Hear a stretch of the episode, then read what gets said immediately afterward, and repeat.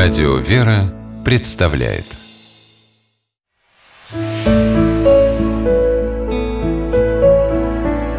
Пересказки Найденный рубин по мотивам индийской народной сказки.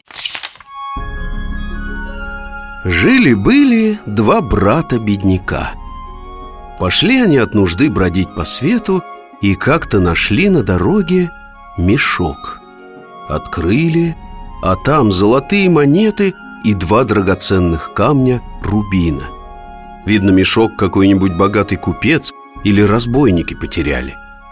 «Исполнилось мое желание. Отныне мне не придется в нужде жить», — говорит старший брат. «Вернусь-ка я домой».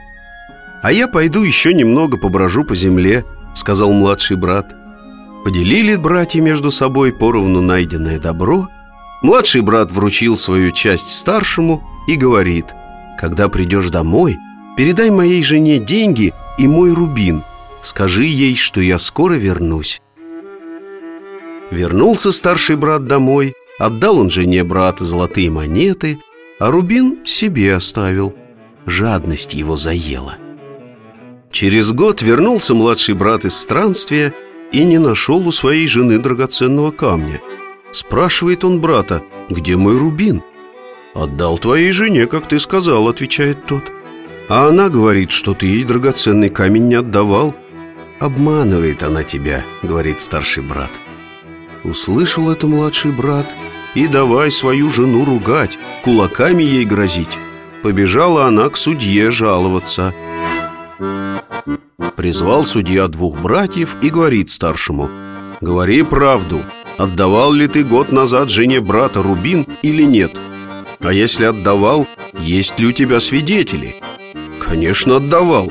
У меня есть два свидетеля», — ответил старший брат. «Позови их». Представил старший брат судье двух подкупленных свидетелей. Дал им немного денег, и они сказали неправду. Говорит судья младшему брату, ищи свой рубин у жены. Твой брат ни при чем, а эта коварная женщина тебя обманывает.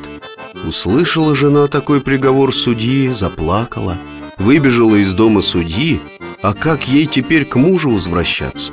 Вспомнила женщина, что на окраине города живет мудрый старец, который умеет отделить правду от лжи, и побежала к нему за помощью. Призвал старец двух братьев и двух свидетелей, которые в суде показания давали.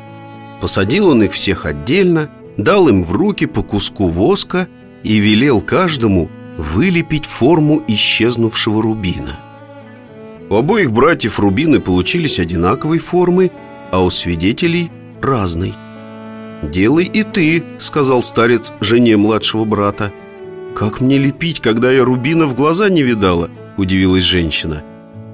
«Ты обманул своего брата, а это великий грех», – обратился тогда старец к старшему брату. «Не эта женщина, не твои свидетели никогда не видели рубина». Как же ты мог так бесчестно поступить?» Повинился старший брат и отдал рубин младшему брату. Недаром говорят, сколько ни хитри, а правды все равно не перехитришь.